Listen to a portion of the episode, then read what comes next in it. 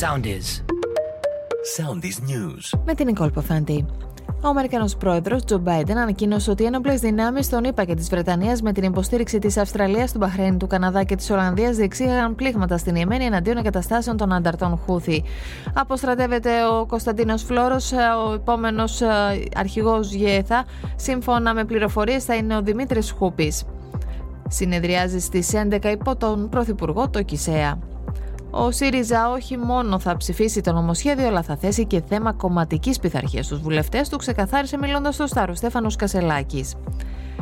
Την στήριξη της Νέας Αριστεράς στο σχέδιο νόμου για τα ομόφυλα ζευγάρια εξέφρασε ο επικεφαλής της κοινοβουλευτικής ομάδας Αλέξης Χαρίτσης.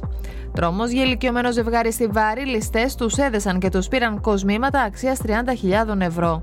Στο κινητό τηλέφωνο του Κρεοπόλου επικεντρώνονται πλέον οι έρευνες των αρχών για τον εντοπισμό του 39χρονου που αγνοείται από τις 4 Ιανουαρίου. Έχουν ανακτηθεί σύμφωνα με πληροφορίες οι συνομιλίες των δύο ανδρών οι οποίες καίνε τον Κρεοπόλη. Αγριεύει πάλι από σήμερα ο καιρός με τσουχτερό κρύο και πτώση της θερμοκρασίας.